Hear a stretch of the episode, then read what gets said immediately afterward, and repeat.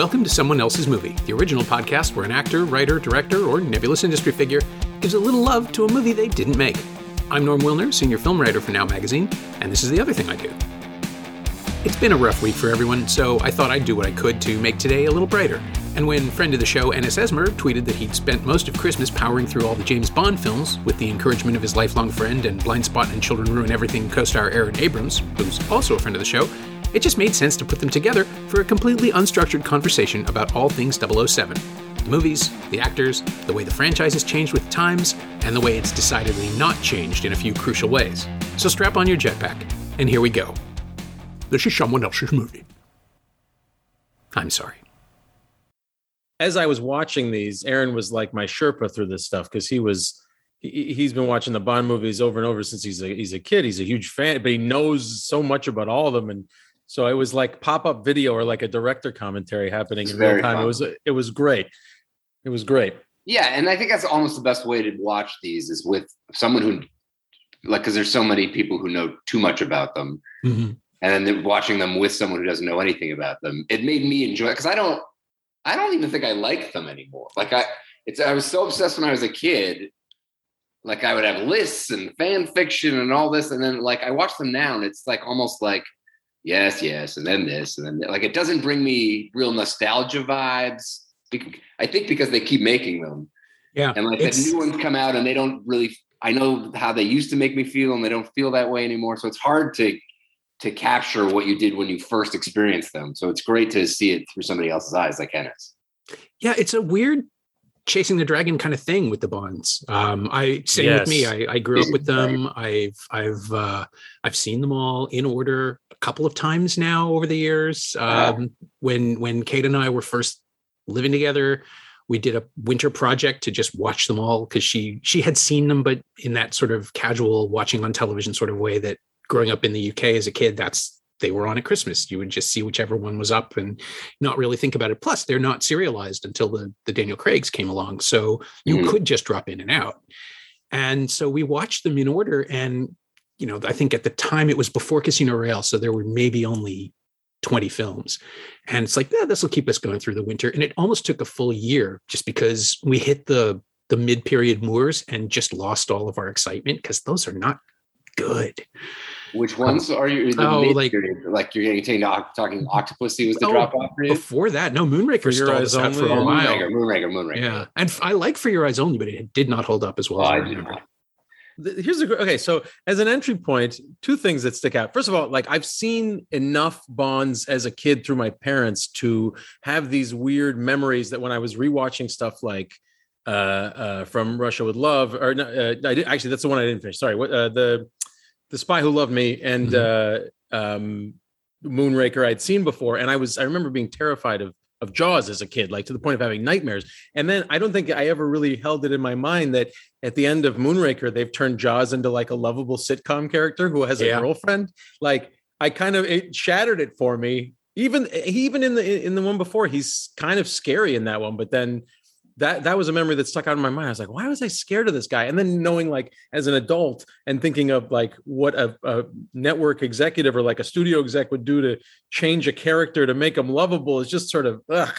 I couldn't believe they did that to poor Jaws in space with a yeah. tiny, tiny girlfriend. And it happens so quickly too, because I remember that one of the most was Moonraker? No, Moonraker was the second one I saw in a theater. The first one was Spy Who Loved Me. So I would have been 11 when Moonraker came out. And the shot of Jaws in the clown suit walking slowly down mm. that alleyway is fucking terrifying. It's True really unnerving. Yeah, and yeah. an hour later, he's making cute faces at, at the tiny girl. And there's nothing I hate more than a bad guy turning good in a movie.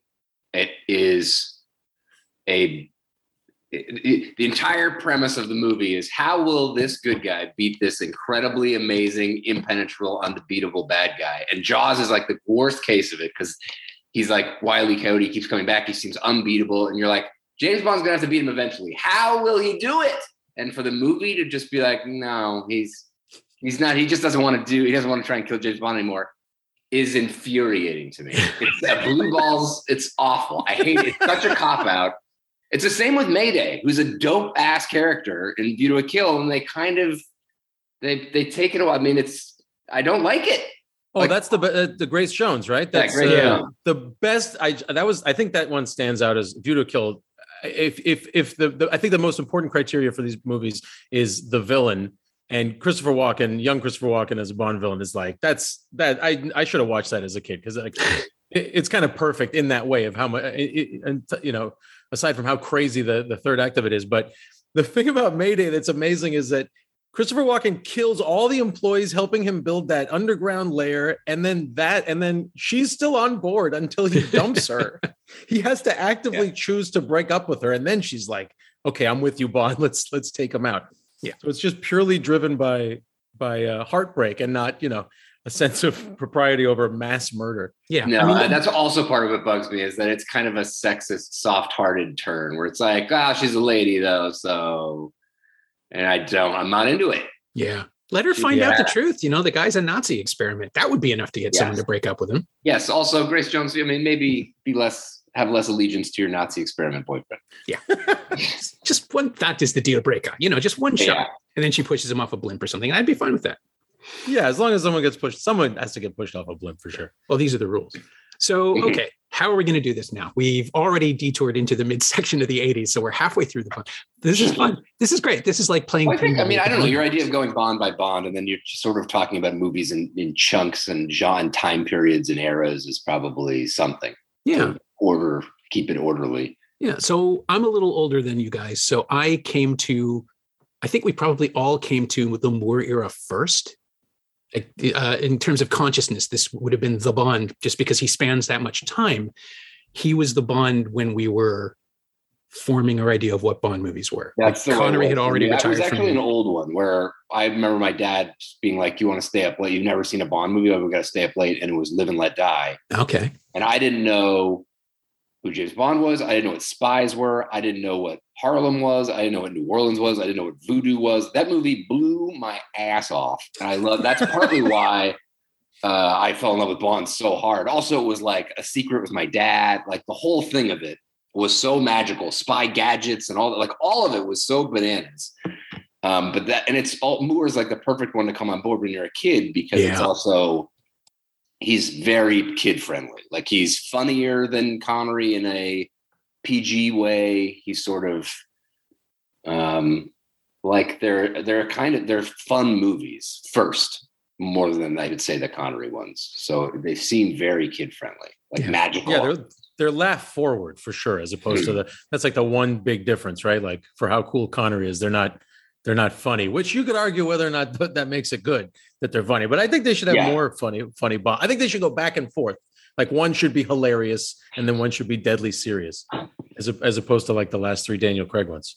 I would actually, I would appreciate a variety in tone because that hasn't been the signature for a very long time. Like the the Craig films only exist as a sort of refutation of what it had become by the time Brosnan was on board, which was an extension of the Moore years, and how the Dalton films were a reaction to those by trying to bring it more back closer to where Connery was. So it, it is always. I feel like they're also very reactionary to what the market is. Like for hmm. Bond movies being like a pillar that have been in theaters for 60 years, it's and, and like a trendsetter in those early Connery ones where like so many people copied Bond movies, it's somehow flipped. Yeah. Where like like Moonraker seems like a reaction to Star Wars, and then the Dalton ones are reaction to like Joel Silver movies, and then the the Daniel Craig ones are for sure Bourne Identity ones where it's like yeah. no humor and a bunch of hand to hand sort of handheld camera stuff.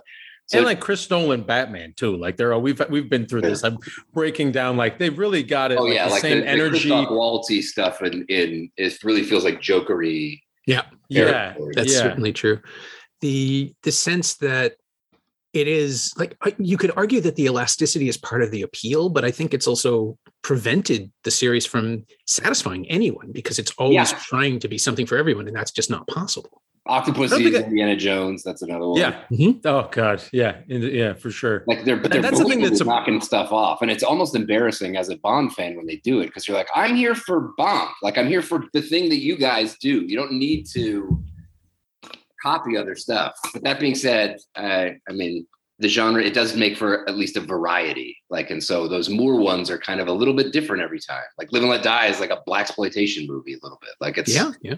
and it's cool that he's like, oh, okay, this one's Bond in Indiana Jones, this one's Bond in Die Hard or whatever that License to Kill is supposed to be. But it's great, and and there's something nice about that. Whereas Daniel Craig is five straight Bourne identities.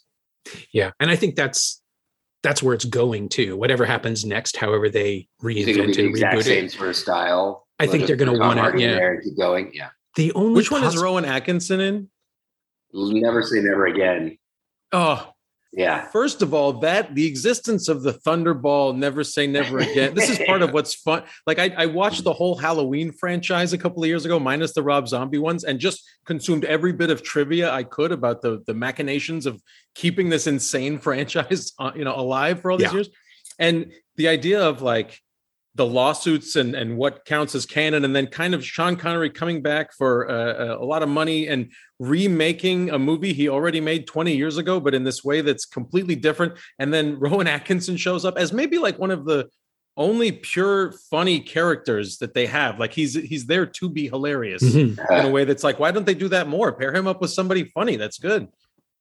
Yeah, I would happily watch a high concept Bond film where he is saddled with something like a person or a device or something that just complicates him from doing the James Bond thing. Um, Yes. The Ian Fleming novel, The Spy Who Loved Me, he's incapacitated, and the girl, the Bond girl, this secretary or attaché he brought, he took to bed the night before, is the person who has to finish his mission, and it's written in the first person. And it's her story, and it's really clever. And I, there is no way that will ever happen as a Bond movie, right? They're just they Well, can't. what is so we're saying James Bond's a code name? Like what is happening now? Yeah, it's a weird one. Um, they keep showing us his birth certificate. So my my pet theory is that of course Bond is a code But name in the Daniel Craig ones, they've established that it is, or, I don't know. I, I, Yeah. I'm confused So about the thi- what we're saying the lore is here. Now. the theory is that, uh, and it's a theory I used to subscribe to until the new movies just decided to deliberately and and repeatedly say no, it's not. Um, is that Bond is the code name that comes with 007. You, you know, like 009 is Right. is that would make sense if there wasn't now like two Vesper Lynds and two Blofelds and two like a bunch of other weird things. Like it can't. yeah. These old characters can't be coming back as well. It's yeah, it's too cyclical. Plus the fact that Judi Dench was the was the M for both um, Brosnan and Craig suggests that they were trying to do some sort of continuity, but they're also Oh, doing a soft reset. And then with with Bond, his backstory is always the same too, which some people have argued is part of the cover, but then what, the, the like, orphan? he was an orphan. He was taken Oh, in by a didn't realize they military all had that. family. It, it comes up here and there. Um, it's implied. I think it was part of Fleming's books, but it's implied in the Brosnan story. There's like a Well, throwaway line in Goldeneye. True. Then, like, not I don't know where your spoilers lie on this podcast. Oh, it's true. We're Like, going to end up. forward. If it's not true, they're fucked.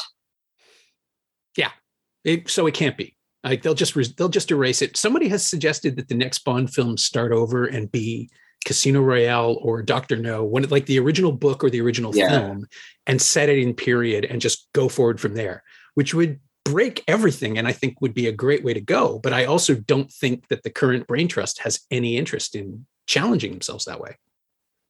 But there's also like a whole, it seems like the whole thing is kind of bloated in a way where there's no consistency from movie to movie with the ch- the choices they're choosing to stick. Like like actors show up as different characters.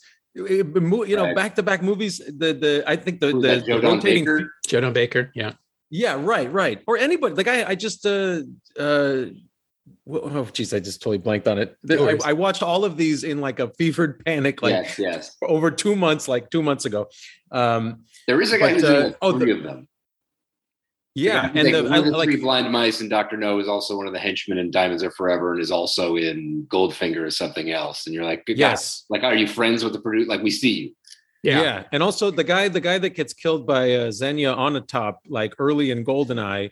Who is the who is the the anal intruder guy from Top Secret, Oh, which is a crazy Right. like, he also showed up in um, one of them like i can't even remember which one but it's like that guy's what are they doing how are they like it seems like it's not murdoch mysteries like there's a, a lot of people you could hire for these movies you know what i mean Yeah, Maud Adams is in two films as two different women, right? Yes, Like, she's right, the lead in. Octopussy, but she's also one of the girls in uh, Golden Gun. Oh, yeah yeah. yeah i like one of the speaking of like the all the the bonds kind of having a different character like or a, a, different genre kind of you know ripped off of something else that's popular. One of the one the ones that did it in a way that i was i was appreciated that it was kind of just putting bond in a completely different context is uh, diamonds are forever because he's in america which he's been to before and since but in a way it's like he's really in around americans. Like yeah. that seems to be like he's really fish out of water in vegas. He also like i don't know if there's another movie where he's had to like pretend he was somebody else to gain access somewhere. Like there's a fletch energy to it. Mm-hmm. and like the guy the guy at the at the the headquarters whatever the the evil lair yeah. is like you got to get out of here. You can't be here. And like doesn't get that it's bond. So he's suddenly low status in a bunch of scenes and kind of rolls with it. And i don't yeah. know i really like that a lot. It was a very like yeah what if what if was bond was fletch this. what do you think um about so Wint and Kidd yes I was obsessed specifically with bad guys as a kid, and I had lists of bad guys and all this. And I, I do think they kind of make the genre. But Wint and Kidd specifically, I think, are amazing because when they hold hands, you see a glimpse of what their home life is sort of like, which is yeah. the opposite of how every henchman works. Like their henchmen are built to be killing machines, and that's what why they're scary. And suddenly they're kind of scarier and more interesting because you're like, oh, they have a whole inner life, kind of. But my question is, what was at the time of that release? Do you think that was a joke or that made them scarier in some sort of homophobic way? Or like, is it what was the how did they think the audience was going to react to that? Because I feel like it's probably different than how I reacted, which I think it's a very cool choice. But I don't think I can't tell if they're making fun of. I can't tell how safe it is. Yeah, what was the joke then? You're kind of retrofitting modern uh, attitudes about that into something that maybe we're giving them credit where it doesn't about. deserve to be. Yeah. Like yeah. me saying I love Wint and Kidd maybe is wrong of me to say because are they making fun of gay people at all in this movie? I can't tell. It feels like the movie wanted audience or expected audience to giggle, right? But also to be made uncomfortable, and the actors refused to pander. Like they're, they're so grounded they're in the moment. It's so yeah. good. Yes.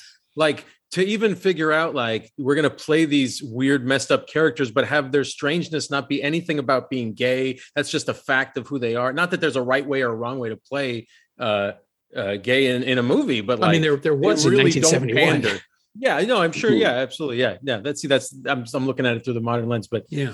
uh, uh, it was fascinating to me to see the, the, them being that nuanced and that creepy and strange and not like weak or emasculated. You know, they had their own way around stuff and they were clearly like homicidal maniacs as well. No, yeah. they, they got around it pretty good by being so overly specific that there wasn't anything general about their performance. So there's no mm-hmm. general idea of homosexuality or how gayness is supposed to be because they're two of the most specific actors ever. Yeah. Yeah. Yeah, but it does like work. One guy who look, really looks like he came in off the street. Putter Smith looks like he's not even an actor. Like I don't know what they're. And then and then Crispin Glover's dad. Like it's two yeah. outrageous people. Yeah, um, and they know exactly what they're doing with each other, right? Like it's not they they clearly worked on this, or at least they found a rhythm that worked yes. from the go. And and you don't get the feeling that like there are some some Bond films where like even just in terms of No Time to Die, which I guess is the most fresh in my mind, just because we watched mm-hmm. Kate hadn't seen it, so we just watched it again a couple weeks ago. But like it doesn't know what to do with Rami Malek. It doesn't know what to do with his performance. He is working on his own. And I'm not saying that's a bad thing. It's clearly the only thing that Rami Malek could do in that movie was just be as precise and specific and hissy and quiet and, and that thing with his voice. Hissy. Well, I yeah. mean, like physically, literally, like, he is kind, he is kind of hissy. Yeah. Yeah. But it's also such a non-entity as a character that they didn't care what he did. Like I, yeah, uh, I don't think it's controversial for me to point out that Cary uh, Joji Fukunaga doesn't make movies; he makes scenes. He's only interested in what he can do with an image or an environment, and he's never been able to like connect dots as a storyteller.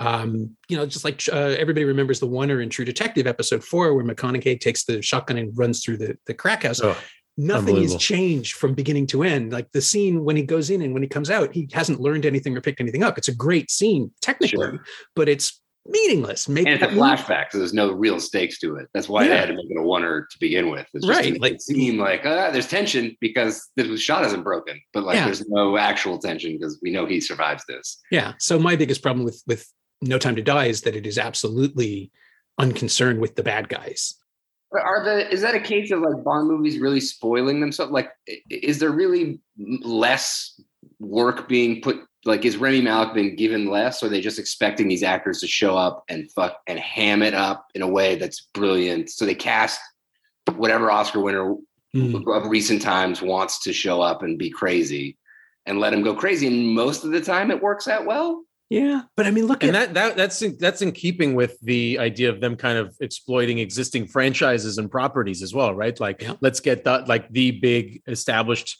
uh, yeah, award-winning actor. trend of getting whatever whatever the weirdest dude to last win an Oscar was. Yeah, right. That's true. Yeah. The the the the general sense too, but then actually wait, no, because then that doesn't explain Mads Mikkelsen and why he's so great in Casino Royale. Right. Simply They're because on that one because they were and yet, but yet that right? character, but that character is not worthy of him in a way because his plans are so flimsy. Aaron, like I, I texted Aaron about this uh, because that one I think I've somehow seen among the most, and his performance is so captivating that you're not like you're just like wait a second, he couldn't just, he's like middle management. Yeah. He's There's got nothing people about his plans or his position that should be a threat to James Bond at all, except for yeah. that it's being played by Mads motherfucking Mikkelsen, yeah. who yeah. is dope and uh, incredible. So you're like, oh, James Bond, watch out. This guy is the coolest. Yeah. Yeah. But he is like an accountant. Like he's nothing. And he's like indebted to that. He owes money and he's scrambling around like on the page, it's a weak character. Yeah, but I that's mean, why it makes sense for his he, first case, right? Like that's why yeah. you'd send Bond to get this guy when he's a rookie. That's what I love about it. They're on equal footing, but each of them is in his own movie, and so it doesn't matter. Hmm. I mean, in a way, you clearly are powerful if you can uh, mid uh, poker tournament get somebody to uh, slip someone something in their drink that gives them a heart attack. I mean, that's pretty impressive. You got to you got to be good. There's something you're good at, but then you know the the fact of how he hires the guy to blow up the plane and at the last second they have to get a new guy and he's just fine with that. It's just such a cockamamie plan. And i like that it's about like you know uh, shorting the market is part of the the incentive for him to get all this money but obviously when we get back around to the craigs i will ask you if uh, aaron if he had stories but um because i, I did i played poker with him at lunch once which was a real fantasy camp yeah Oh, that's amazing. He's good, isn't he? Like he's got the yeah, poker face. I don't remember. I don't remember anything that happened. I, if I won, I would have remembered. And I don't think I ever went head to head with him. And I'm sure I tried. That really beats my story of playing backgammon with Mark Consuelos. Not by much, but. oh, the totality of my interactions yeah. with Mads Mikkelsen was we were both at a cab stand at the Beverly, uh, the Beverly Hills Four Seasons for the Clash of the Titans junket afterwards. Mm-hmm. I came out, he was sitting there just smoking elegantly, quietly. Um, and I, uh, it had been a, it was like a panel junket. So there was, you know, 20 people and, and he was part of the, the lineup of, of actors, uh, the cast. And I just said, I'm sorry, I didn't get to ask you any questions. I would have loved to know what it was like to, to make a movie like this. And he just said, it was not challenging. And I love him for that forever. Amazing. Yeah. That's what Ebert and Siskel used to say. Um, you have to think about whether a documentary of this cast having lunch is more interesting than the movie they've made. Right. like, would you want to hang out and just watch them interact as, as people? And the answer is almost always yes for these things. I just saw Uncharted yesterday. It's there. It's right. Oh, that's a video game, right? That's a yeah, yeah. It now it's a movie. It's big and expensive, and uh, Tom Holland still plays Peter Parker. It's really weird to see an actor like and just realize, oh, that's his trick. Like he has this one thing that they cast him for in these giant movies. And they is he also Spider Man in this movie? No, but he might as well be. Same reaction, same physicality. Like he jumps on stuff. He like short of web swinging, he basically is playing Peter Parker. Well, I will say that uh, almost uniformly, maybe we can agree on this. A video game based on a movie is almost always more satisfying than a movie based on a video game, which brings us to GoldenEye I was going to say the Brosnan period. Yes, nice, well played. I'm not going to use any of this though because I don't want to shit Tom Holland. you should I cut just, out everything that made that transition work, but just keep the transition. yeah, yeah, yeah, or just just bleep out everything you want to bleep out with loud bleeps. What are your top three Bond movies? Oh, you're not going to let me do this in chronological order. Oh, I'm not. Well, sorry. Let's do it. I thought I thought we had veered off already. What is it's, no? It's it'll be, it'll be, like totally 30 fine. seconds. It'll be 30 seconds a movie. We'll just get my top. I'm, I think honestly, I think Casino Royale is right up there, um, just because it does acknowledge current cinema trends, but also gives you an origin story for Bond and gives you Craig, who is just so good uh, in that role. He just drops right in and owns it. And yes, okay, there's the, you know, like, do I look like I give a damn about what whether the martini is shaken or stirred? That's the fan service, but that's as far as they go. They're actually telling a story. Yep. And they got Martin Campbell, who knows how to do this stuff uh, without any affectation and the elegance of the action, even though it is highly Bourne derivative, you're still coming at it from a place that isn't what Paul Greengrass was doing with the shaky cam and, and the kinetic Mhm. energy that he brought to the sequels. It's a great, solid movie that happens to be a Bond film. So right up there for me. Um, I'm very Is that the fond- one that has him teaching the bartender how to make the martini? Like where he says the full statement of how you make it. Like he doesn't just say shaken, not stirred. He gives like full measurements. Is that the one, or is that? Uh, I don't remember that. am I crazy? Am no, I don't think. Am I making the- this up? I think That was definitely. there's another movie where someone does it, but I don't think it's Bond.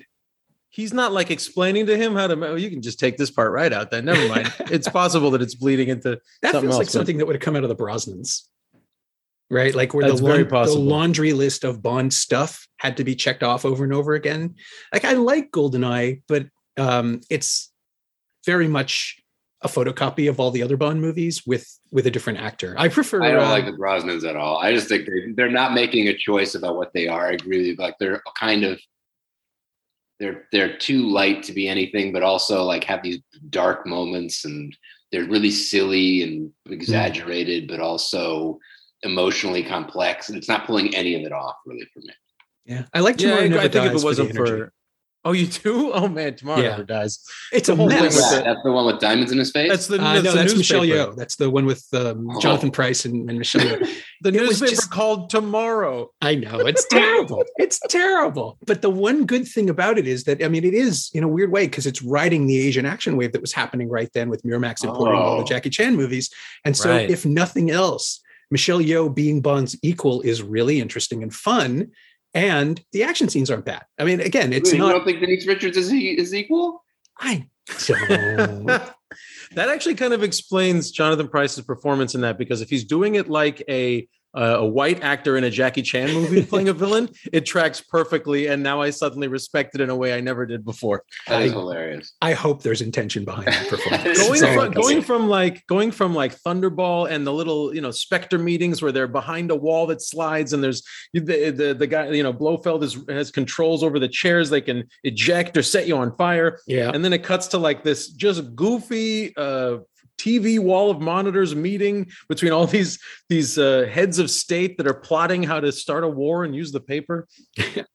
how far they've fallen. The Yeah, sinister right, folk. yeah. There's always sinister folk in these movies. Yeah. Um, but no, none of the Brosnans makes it on my my top three. I I I always said I liked License to no, sorry, not License to Kill. I hate License to Kill. Um, you The- hate License to A lot of Kill? people Oh, hated it. We're like the only two people I've ever met who have no don't There's, really. it's a Magnum P. It's incredible. It's so good to me. I think because it doesn't feel like a Bond movie to me. It's incredible somehow. But maybe that's That not is- a good reason to love it. But I love it. I couldn't I- believe how much I loved it. I love Benicio del Toro in it. Oh, Mm. That is about it. honeymoon. honeymoon. Oh no, You're gonna, it's were you going to say the Living Daylights? I like the Living Daylights because I like Dalton. I think he's the one. The problem is it's a Moore movie with Dalton in it, and he's giving a performance of more gravity than Moore would have in that film, and it works against mm. the film because the movie is this big, empty, silly thing. Although, so dry Yeah, to me. I agree. thought They never, so- I think Dalton's really good, but they never figured out how to use him right. They were, were in the process because in License to Kill, he's also like a one-liner machine Mhm. and a revenge man. And you're like, I don't know if this, you're not really an ass kicker or a joke guy either. So we can't, but he's something. he's He yeah, seems very professional. Like I, like James Bond is good at his job. I get that with Dalton. yeah. It's the thing that Craig has too, which is that they have no inner life. Like they're just not there to do anything other than the thing they do. And there's like much more of that in Judi Dench's performance against Craig in the first three of his Mm. films, where she doesn't like she doesn't like him as a person, but she respects him as an asset. And so there's that weird push and pull. And then finally, when they have that mother-son relationship in Skyfall, it pays off in a messy way. Like they Yes. both both of the actors. Craig adding depth to that emptiness by having like a haunted quality or like a, a, something sad, like a sad little boy somewhere in there. Yeah, he's like compartmentalized. They can't really do that in any of the other Bond movies where they're just like, he's good, he's a good spy. You get it. He fucks. Yeah. He fucks. He's a good guy. He fucks a lot. He's good. You're you're you're putting up your walls again, aren't you, James? That's my favorite. Oh, I can tell you're you're putting up walls again. I can yeah. see it. Your emotional intelligence is lacking, Mr. Bond. it was easy for me to manipulate you. I simply had to put this picture in your line of sight. It's like the idea that that Craig's Bond is like he's someone who's chosen to cut himself off after Vesper in, in Casino Royale. I mean, it's, mm-hmm. it's obviously very reductive psychologically, but the idea that James Bond isn't that clever and isn't that emotionally aware, he's just good at reacting. That yeah. I like. Yeah. And and watching Craig play that is really interesting. Yeah. Making him like emotionally messy as opposed to cold even justifies some of the lingering uh, out of date sort of sexual conquests that happen in the Craig movies too. I think in a way because he's like clearly using sex to fill a gap or is sort of you know clinging for something that feels real or whatever it is. You know, like in the, is it it's in Skyfall where he he um he meets the es- is it the the escort that's on the boat that ends up getting killed by Javier Bardem on the island, which is all. I mean, what is that plan, by the way, um, on either side? But uh, there's something about it that it's just sort of like he's drawn, like he he i don't know he seems pained in a way. You said the no inner life thing but he's able to access it like if he hasn't dealt with it he's still in a lot of pain you know and like kind of can't control his emotions in a way which is the freshest part of the craig things i think. It's the only time it doesn't exist in the craig times this sort of inner life i think is and say what you will about his performance but i think on her majesty's secret service has a lot of like because it's james bond falling in love but there's also a real theme of him being a, a cad in a a fuck machine. Like there's yeah. a there's a lot of like statement it's it's making about his treatment of women in that movie in a very elevated sort of um, almost an outsider's perspective way, where the love really bites him in the ass, and then he gets he he he gets it at the end, where there's like, oh, there, it's it's surprising you with emotional complexity that movie, and part yeah. of what's so surprising that it's coming from George Lazenby, who is sort of rope doping you is like, is he good at acting or, or, is it just this movie that's good? I can't tell, but I he's he really does. He that end gets me with a gut punch. It's really good. Yeah. Well, no, Tracy is calling him on his bullshit, even though I don't think they had a phrase for that at the time. yeah. what, 69, right? This was not a time when they were exploring any of this stuff, but that movie does. Uh, and it is in my top three. I think it would be that and uh, Casino Royale, On Her Majesty Secret Service, and maybe Goldfinger, where again, you just have an incredibly dated plot but played with such verve and silliness. Like it is, it's only dated now because it is the blueprint for every think, other. Yeah, I think it's where they mastered. They they're creeping into it with Doctor No and From Russia with Love, but the Goldfinger's where they really master what it is, and it's the thing that gets stolen from. And I, uh, I agree with you. I think Goldfinger is like a weird masterpiece that's not perfect by any stretch, but it's. I mean, it's hard not to put in your top three. I don't think.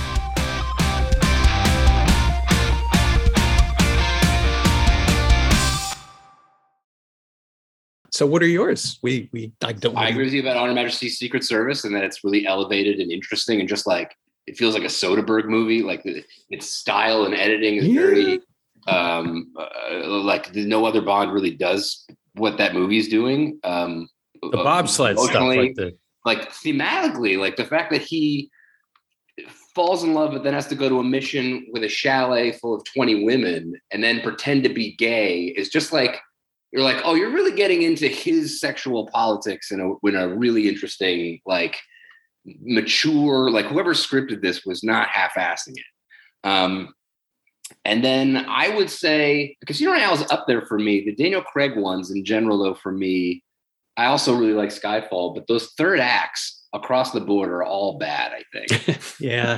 It's really strange. They, uh, because they don't think I care about the bad guy. I think they think I care about Daniel Craig's inner life, and I just don't as much as the bad guy. Mads Mikkelsen dying at the beginning of Act Three is very odd.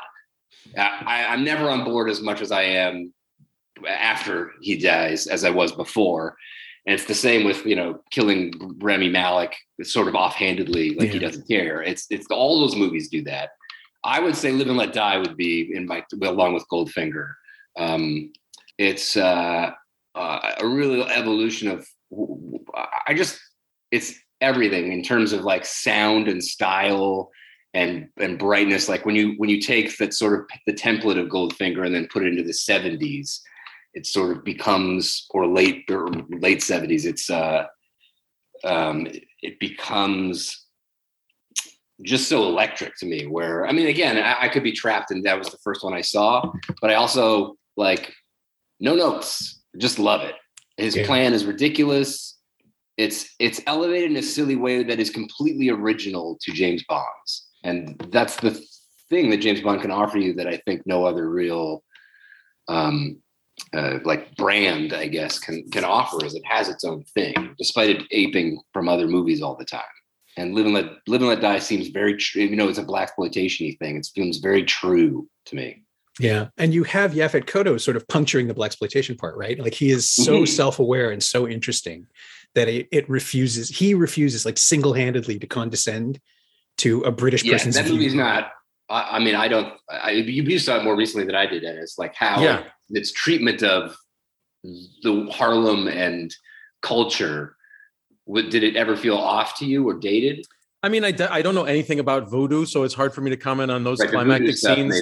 Like, I really I don't even want to go near that because I, I don't know, and I I meant to look it up. But uh, you know, I was t- uh, part of what was fun about texting Aaron in real time as I watched these 26 movies was like he he's very good at not blowing things, even if I'm being like, well, hold on, this can't he can't he just he just hit this woman. What are we talking about? Or like, you know, in like at the beginning of Thunderball when he coerces the uh, the the massage therapist into having sex with her him and it's just like these ugly things but there's stuff that happens in live and let die that he didn't give away that actually like oh no it comes back on him or or uh, uh um what's her name? Dr quinn's uh what's her, the jane actress Seymour, name solitaire. Solitaire? Yeah right that she jane seymour ends up being like a way more a way uh, more fleshed out character than you might think at the beginning um, and that whole the whole thing with the virginity and all that is very weird. But oh, yes, but he it, tricks it, her into taking he tricks her into taking her virginity, right? Right, right. But then she gets a she gets that's not great. She gets a one up on him at some point, doesn't she? Or well, she sort of says after that scene, like I knew it. I I was in like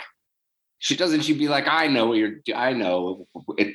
She, she right. she's always smarter after the fact. She reveals that she sort of knows. I don't remember. Yeah, I, I think that's what it was but I also think that that yeah that that was it was impossible not to, if you can watch something with a super fan of it and have them let you in. I mean, living at 11, especially imagining uh my one of my best friends being how old are you 10, 11 when you watched it? Sure. So and just like I do is if it would start at eight, staying up to 10 to watch it was past my bedtime considering. Right. Yeah, yeah. I mean th- that that thrill alone, and even just like the if we're talking just on opening credit sequences, like so from between the the song and the flaming skulls and like man, yeah, oh, man with a hook for a hand, the guy from the Seven Up commercials, it's really terrifying. All of it. When I was a kid, I was like, "What? He's here? What do we do? Like, what is this?" Yeah. Are you allowed to do these things? Yeah. It, yeah. It feels like you're watching. Like it, it was the same feeling as like watching Blues Brothers or something, where you're like, as a kid, you're like, these are what adult movies are. Holy sh! This is exactly what I dreamed they would be like. Right. and isn't the the, the whole uh, uh Yaphet Kotto's plot and plan in that is kind of the inverse of Goldfinger, right? Because he's like, instead of Goldfinger, he's radiating all the gold so that they it's you they can't gold, use it, yeah. so his gold is worth more. Yeah, he's creating. But he's scarcity. basically and in in in in uh Live and Let Die, he's addicting everybody to heroin for free. Flooding the market with heroin, yeah, right. So that everyone becomes addicted, and all the other heroin dealers will be run out of business, and then he'll be the only dealer standing, and the world will be addicted to heroin. Yeah, which I mean, it's a perfect business model yeah. when you think about it. It is. It is. It's, it's called Chef's Kiss. Yeah. It's a loss starter. It makes perfect sense. You know what I mean? Look at it's it's it's it's Amazon Prime Video. That's what they do. I mean, if we're talking about ridiculous plots, there are several. Oh. Um, I do. I I love the fact that the Bond films, even with the same actor playing Bond within the, the space of two or three movies, will go from the mundane to the absolutely ludicrous. Uh, mm-hmm. I still don't know what the plot, what the core uh, aim of the Spy Who Loved Me plot is. I think Stromberg wants to start a war. They always want to start a war so they, he can was, live under this. Under, isn't it the same as Moonraker but underwater? Yeah, underwater world. People he wants raced. to have a yeah, yeah. Yeah, he wants to wipe out everybody and live underwater. And then Moonraker, right. Drax wants to wipe out everybody genetically and then recolonize Earth with his hot space women. Oh which, yeah, right, right. You know, the science works, I suppose. Uh, but, but isn't that the same? works. The science works. That's isn't the word. That the use. same plan as No Time to Die. Like we never. I, I realized watching No Time to Die again. We never find out what the plan is. We never find out who he's planning to wipe out. It's just a bunch of people to purify the world. But but oh, is it is it not right. like uh, Thanos? Like he just is like, there's too many people. Half you need to go. Fate will figure out which who who the gas gets. I is that what it is, or is it targeting countries? Well, but it's targeted, right? Like it has to be targeted oh, yeah. because it's genetic. So, so he's never, going never after say, he never someone. says I'm racist against the following countries. That's yeah, who I want gone. Exactly. The Belgians will go now. I, you never get a sense of it. Plus, also, I mean, the more I think about it, that that whole Poison Island thing, where they're they're apparently they're mining nanites in a pond. I don't think that's how that works, but it doesn't really matter because they also have all those DNA samples in the walls that they then blow up. It's just like, okay, it's a beautiful set, but what the hell are you doing? Why is this movie two hours and 43 minutes without telling me what's going on? Mm. I'm still that might be the that. craziest plan that they just sort of gloss over that this is it's totally a thing you can accept. Like they don't even really explain or even attempt to explain the science of it. It's just it's just it really is, is a frequent mistake that Bond movies make where they think I don't give a shit about the bad guy when that's why I'm there. He's the he's yeah. the variable. So like he's the new attraction. You've got to if it's a zoo, you like you're you're got to show me the the tiger and you got to tell me how the tiger does everything and you got to like you got to bring in. We want to watch the pandas have sex. That's yeah, what we're there for. I, we always like to skill over bad guy stuff is crazy. Well, yeah, that's why I think my favorite ones. I don't care about the rest of it. I really don't. Not as much. It's all. That's why like, I think my, got a new actor who's awesome. He's gonna have a new scar and a new weird plan and a new like, what. I want to know all of it. Yeah. yeah. Well, that's why I liked uh, Skyfall so much because it really was. Yeah.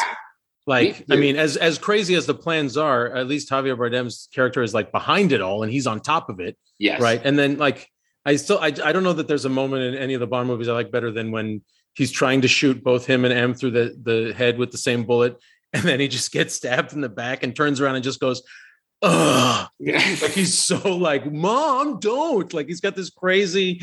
I don't even. I don't know how you eh, direct him to do it that way. It's just one of the craziest moments in a movie I've ever seen. I just want to believe they found it in the moment, like a prop didn't work or something, and he reacted, and they just kept it. Or did it again because it's great. It is, and yeah. it's it's, it's just like, unpredictable and lively. I don't like baked potatoes. Like it's really a weird. it's petulant, but he's you know he's terrifying in this really economical way where he pulls out the mouth thing and he's got the the the droop the cyanide. Yeah. Uh, yeah. Oh man, so good. Yeah. And, you have like a, two full speeches to bad bad guyify. Oh yeah, that's that's like usually they just give these guys one, and, and if they don't give them any, it's a big problem. But like yeah. two, he's got the face one and he's got the one where he's touching James Bond's thighs. Both of them are amazing. Oh, where he's like, what, what about the one where he, his entrance where he like walks all the way and then he sits the, the, in front of him and starts. Oh yeah, right. He gets yeah. like weirdly like, I'll, I'll, I'm just like you, only I feel like everything. Uh. and then you know, to that to that end, the way that series, the way the Craig films deal with Blofeld, where he really isn't anything like because they can't yeah. the reveal doesn't come till the end of of Spectre and everybody knows it because why would you cast Christoph Waltz and then to have him disp- dispatched the way he is in in No Time to Die which I kind of love the idea that he's you know boasting about all this stuff he's done but really he dies as an afterthought Bond doesn't know, know. That's great but I don't know that the movie knows it like I don't know that well, the movie, you think the movie like, we made a mistake, none of this works. Let's just pretend this never happened and move on. Yeah, because yeah. it feels like but you know, I'm also fine with that. At least the movie acknowledged its mistake because it was a mistake. It was never, it never didn't work. Tying everything His of all five of those movies to the same family, right? Like, um, and then because everything has to be backstory, then that that ex- explains why Safin is connected to Léa Seydoux's character. But who, it doesn't matter. It's not necessary. None of Don't, this is yeah. necessary that's why I'm saying like that's why they all felt like the Chris Nolan Batman's or or you know uh, which also those movies like superhero movies uh, suffer from like we don't need you to explain you don't have to retell we don't need to know how Spider-Man got bit again yeah. so to need to connect all those things that really you were like I mean we've talked about the the weird empty significance of the Blofeld reveal anyway because who is that for right mm-hmm. except yeah. for like that's people crazy. that he like builds a whole monologue to the reveal of him saying Blofeld, which is a name that means nothing to James Bond. It only right. means the audience is embarrassing. Exactly. Yeah, like he hasn't been mentioned once in the Craig Bonds, right? At all. Like he's not a presence. He's, There's he, no. He said it right down the lens. It's so embarrassing. Yeah, no, yeah. it's pure fan service. It's yeah. it's funny because I could make an argument everybody hates Star Trek Into Darkness because of the Khan thing, but the way that Cumberbatch plays the scene where he reveals who he is and no one knows who he is is great because he is an egomaniac who wants to be recognized as this great butcher of the 1990s and no one's like who I don't why do like it's for the audience, but Cumberbatch found a way to play it that made it work. Like he acknowledges that he's not he's underappreciated. Yeah. I think and, one of the things so old great. Bonds did better that like I think Ennis is right. Superhero movies now do this a little too much, and the, the Daniel Craig's did this too much, which is it thinks in order to be emotionally engaged with the hero, I need to know everything about his full life and everything like that. But mm-hmm. really, when it's especially a superhero, if the bad guy is awesome and brutal and I want him to lose, I'm emotionally engaged. That's all the emotional engagement I need. And that's where to invest in my emotional engagement is actually on the bad guy's side and making him so bad. Yeah, you know? make him a worthy adversary. Give him, him, a, a worthy adversary, as opposed to well, this movie we're going to learn about this this new chapter of Batman's orphanage where he was in the thing, or like Daniel Craig was, we're going to relate. They're going to be brothers, and that's why you care. And you're like, no, I don't. I you know the fact that Blofeld's his brother doesn't mean anything to me.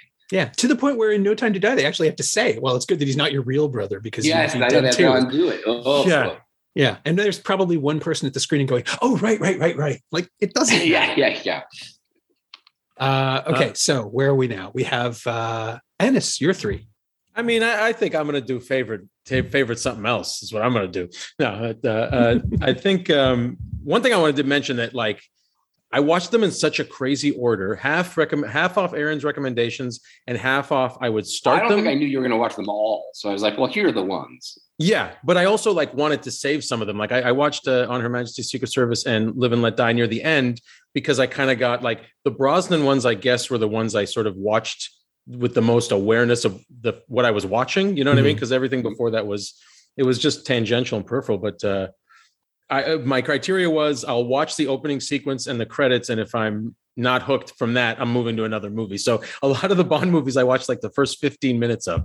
So so somehow in a way, I just think it needs to be honorable mention because it's one of the most original ones, I guess, in the in the execution as well. And and I'm a sucker for like but none of the none of the stuff where he goes undercover should work ever. That's the other crazy thing. It's like you want to tie these movies together, and he's the world's greatest super spy, but he can still sneak into places. Yeah, is using his own name. Yeah, with yeah. no disguise. Yeah, no disguise, and that's the that's the one where, where it's View to a Kill, where Christopher Walken is like trying to uh, get him to sit still in time for him to scan him with his like old Commodore 64 computer under the auspices of selling him a stallion. And he's just like got like he just presses two buttons. His picture scans in like 8-bit technology. Uh, like the opening is uh, like like a, a cutscene from like D- Double Dragon or something like that, and then it just says like Super Spy License to Kill, and that's that. That to me was th- those are the uh, that's the wheelhouse, I think, for me. So I'm gonna I'm gonna put View to a Kill in some sort of weird special category all on its own. But uh I think Live and Let Die is up there, and I think I'm gonna have to go Skyfall because that's the Home Alone one, and I think that needs uh, its own. Like I liked, I really like to think of the Brain Trust and the Broccoli's all sitting around being like, "What are we gonna? What's the new hot thing?" And they I think instead of brain trust, we should just call it say the broccolis for everything instead yeah. of brain trust. Yeah, yeah. Well, I gotta go meet with the broccolis yeah, and figure out if the broccolis are having a real powwow in there. I like yeah, Skyfall so, a lot. I, I I think the only problem I have with it is that the high points are all in the first hour. Like the, the Home Alone yeah. stuff just slows it down a little. And then I, we have that. I think I think that would have been all the trades. Like they're all pretty. But good. it's shorter it's shorter than the rest of the Craigs, I think, right? Isn't it like sure that the, one has the best bad guy? I, Quantum I is the only one that comes in under two hours in the last 30 years. Oh my god. Yeah. Outrageous. And no one remembers it. Like we're I not don't remember even, one. I don't think we not even, even the, not even the broccolis. They don't want to remember it. I remember the stadium. That's all I remember. There's a scene at an opera state, I uh, don't know, like a, a which movie? Quantum of Solace. There's oh. this big open air space where where all of uh, quantum meets before they become Spectre, and also like again, it's a it's a the big reveal that quantum is Spectre means nothing to anyone who isn't a Bond fan. It doesn't mean anything in the universe. Right. Um, and then they dispense with Spectre anyway in No Time to Die because that movie drove me crazy because it starts with this big thing where they they they kidnap Mr. Smith or whatever his name is. Right. Yeah. It's immediately and after then, minutes. In order after. to retrieve him, James Bond goes to this place and then has this whole adventure. And the fact that the movie doesn't end with him recapturing Mr. Smith really drove my OCD crazy. like this was an entire sidebar. This movie was nothing. You, you opened it, uh, it. It still makes me. I can't explain why it makes me feel so weird, but it doesn't feel right at all. It's the middle of a trilogy, right? Like there's yeah, no it doesn't actual. Feel like a connect. It's not. You're like this is a, a chapter in a book as opposed to an actual movie. This is not it feels incomplete. yeah. Early. Yeah. And none of the Bonds had taught us to expect that before, right? This was the right. first time they'd really, other than maybe like the opening of For Your Eyes Only, where he finds Blofeld, who is yet another actor because they couldn't get anybody to come back. And yes, it's a head in oh, a, with like the, with the, the wheelchair, thing at the beginning. Yeah. back of the well, head. That was yeah. like a lawsuit thing, right? Wasn't there? They're like, that was part of those lawsuits with the never say never again people where they were like, but we yeah, had the rights, the rights to, the name. Like, well, yeah. we're killing him. You, you don't get him. Yeah and we should talk about the the Thunderball thing uh, just a little bit because the the original movie it. is like it's bloated but a lot of fun. Um, and then never say never and scuba fights. I mean, yeah, no, it's it's the scaling up, right? Like that's the one where it all oh. starts to to tilt over into madness, mm-hmm. where yeah. Goldfinger uh, is an escalation from from Russia with Love, and then Thunderball is tripling down on everything that they thought people liked about Goldfinger. And it sends like it creates this splinter timeline. Spiritually, it is the escalation from Shirley Bassey to Tom Jones. Yes. exactly. Wow. Yeah. There's nothing sleek about it at that point. Just more horns and strutting. And that, that was the tagline, I think, for. Uh, I imagine Thunderball, more horns. you saw this more recently, but then those underwater fights are they're got to be boring. The Thunderball ones are still good. The Thunderball ones are still good. That's what's oh, shocking about that movie. Never Say Never Again ones. I assume there's a bunch of Never Say Never Again as well. Just yeah, they, I mean, they, spear fights. It's but uh, there's something about it that's like that will never like a snowmobile chase and uh, underwater like scuba fights with spears will never not be cool to me in some way. Okay. There's just some I like and and like a guy in a tux of the jetpack. You know what I mean? Like that's. Sure. Yeah. That's just uh, uh, aside from all the reprehensible stuff that he does in, in that movie. Um, it's uh yeah that that, that whole that really works for me because it really seemed like the they they were actually inventing like bad guy layers and the you know walking into an unassuming office that's a front for a secret organization that runs the world and all that even like having a button that you know sets a chair on fire i love that in a yeah. board meeting you know yeah the ken adams sets are i think as important to the to the series success as anything else like that production yeah. design is just so important like I imagine, like there was nothing like that at the time, right? So it was a real like everyone's minds were blown by this like evil organization and kimonos, and yeah, high chairs yeah. and all this stuff. I mean, that's that changed the universe. Like that's such a great uh, design of a world, and it's so specific and clear. It's just uh, it's so imaginative. Like, of course, this this franchise deserves everything it's got. Yeah, and Connery, who we really haven't talked about, is also just as essential. I, I, kind of before we run out of time, I really wanted to deal with with his importance. Um, he plays a version of the character, you know, like he's he set the tone for everyone who who followed, but he's also deviating from Fleming's conception in an interesting way. Like he's he's this young unknown actor who you know he'd made movies before, but nothing that put him in front and center in the way this does. And How did I think, he deviate from the Fleming stuff? he's uh he's much funnier he's looser oh, he's like he's snippier oh. even because the the fleming character as written is he's a blunt instrument which is what craig is doing like he's not interested in uh. in anything other than killing the person who's supposed to be killed and the the drinking and the sex and the travel are all just the things he does when he's not killing people and that's something that craig captures really really well well you got to unwind yeah right yeah. like Connery is unwinding. Craig is killing time. That's what Connery brought. Like he's he brought somebody who loves his work and uses it an excuse to bother people and and annoy people. Like just the the the pissy way he deals with everyone who is any higher authority than he does. Um, mm. he, there's an entitlement to his performance that I always found really fun because this is a guy who can kill anybody he wants to. Like Connery is the only actor who's played that liberty or someone who just like you know you can insult me if you want to but i can shoot you yeah it would have been right. really interesting to see connery do on her majesty's secret service and fall in love it would have been really something to watch him get his heart ripped out would have been really something Yeah, and I think it was written for Connery, like sure. for for that version of Bond rather than the actor to yeah. to watch him go on the back foot and not know what to do and from scene to scene and and fumble in a weird way towards the victory, which is also his greatest tragedy awaiting for him. It's mm-hmm. what was yeah. the deal with that? Did he declare? He said he wasn't going to do anymore after you only live twice, right? Uh, yeah, he was just out. Is that what it is? He was just out, and then they were they like, "No, no, no, we'll pay you whatever you want." Yeah, I think, right. I think the contracts are all five movies. Yeah, right. it was a it was a five movie deal, and I think the offer i don't know that this is actually true but the apocryphal story is that the offer was for 50% more than he'd made for all five or something and it just wasn't enough and he wasn't interested and his back was bad so he just didn't want to do it and then they gave him a million dollars for diamonds are forever and he's like okay but you can tell he doesn't want to be there that's also one of the reasons that he works so well there where he's playing someone uh, as, as you said in his lower status because he doesn't want to be there and it radiates well, outwards. When I watched that movie, is like, oh, they really tried to they're like, look, what if we set it in Vegas? How about that? And he's like, all right, all right, I'm listening. Like they're just trying to make a movie that he would want to do as part of like right. what it seems. And he's like, oh, who are you dating? She can be in it. Is she, is she does she act?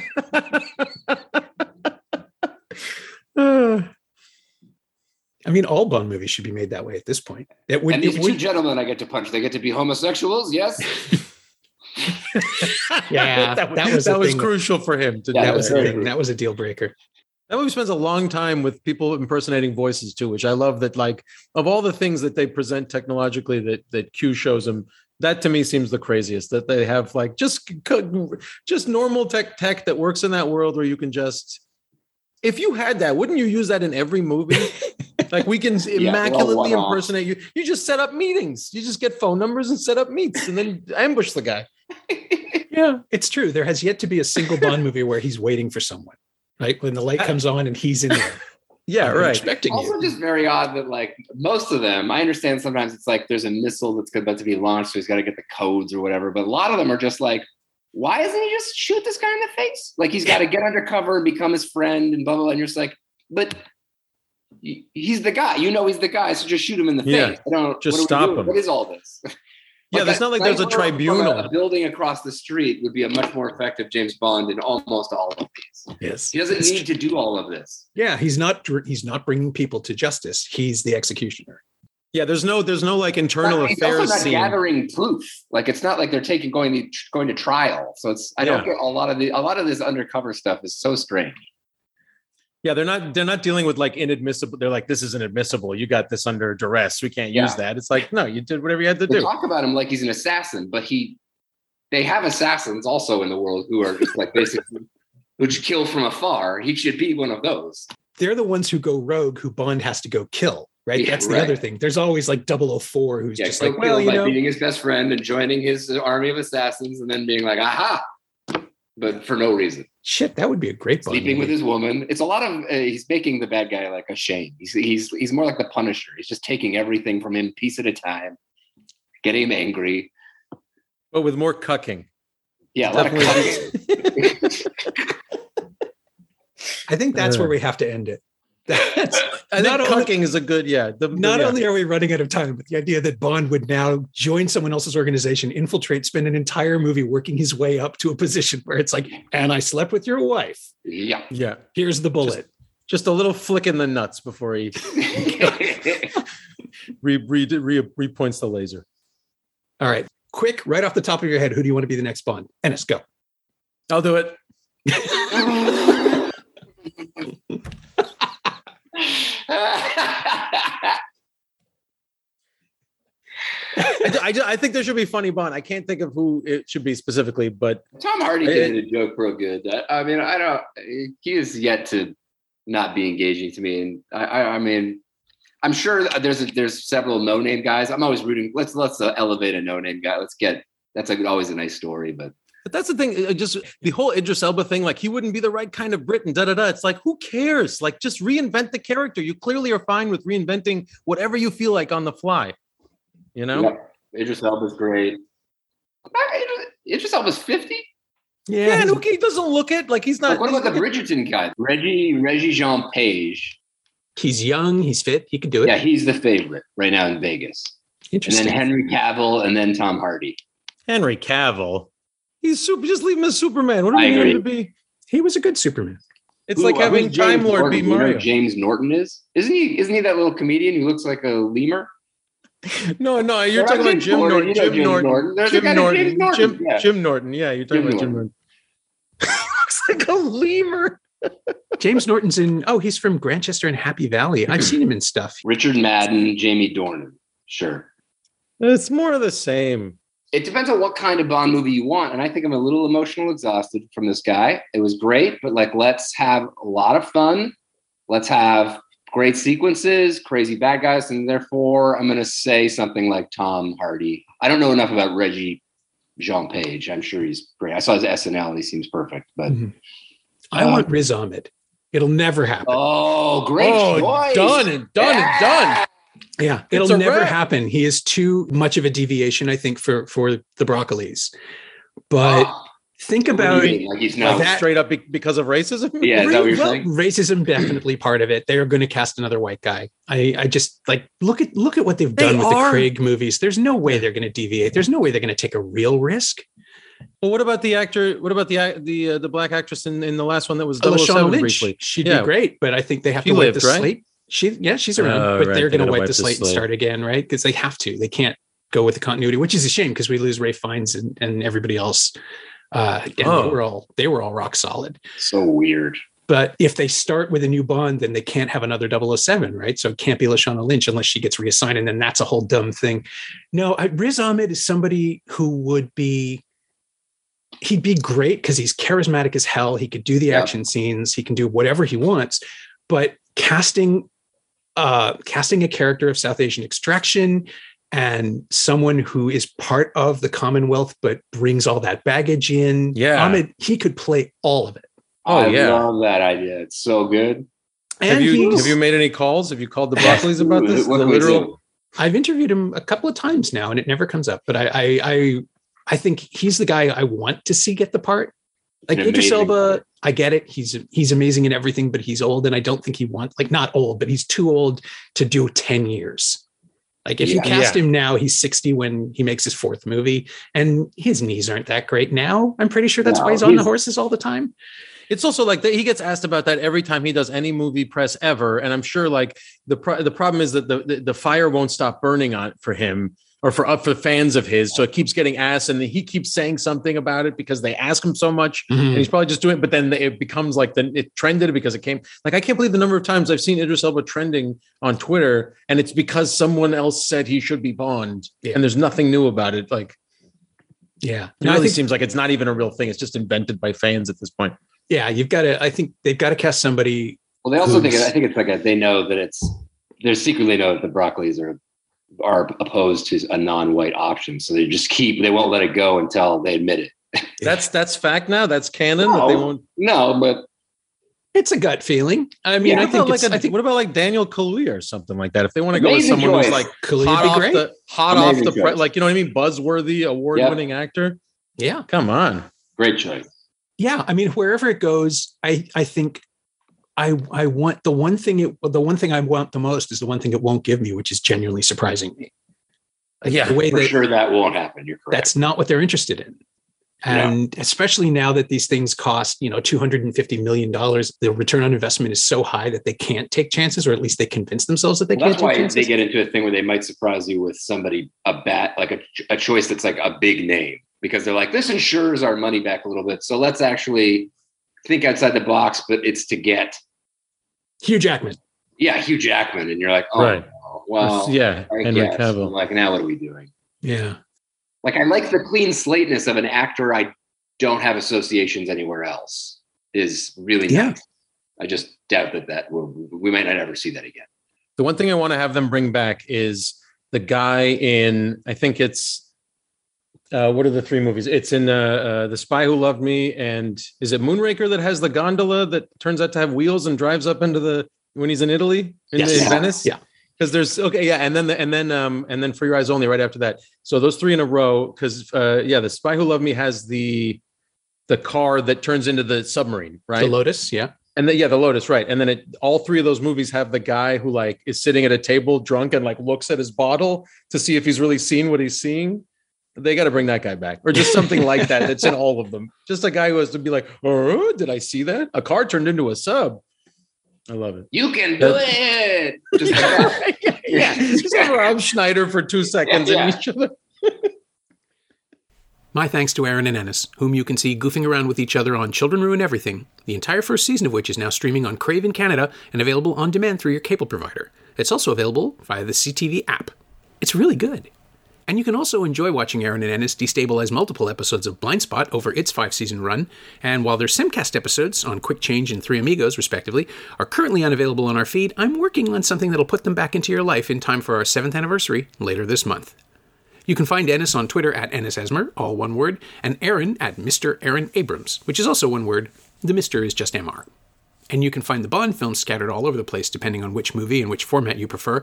I would, of course, recommend the excellent Blu rays released by MGM and Sony Home Entertainment over the years. The Craig films are also available in 4K now. As always, you can find me on Twitter at Norm Wilner and elsewhere on the internet at nowtoronto.com, where I host the Now What podcast every Friday, in addition to writing far too many words about movies and television. And you can find this podcast on Twitter at Semcast, S E M Cast, and on the web at someoneelsesmovie.com.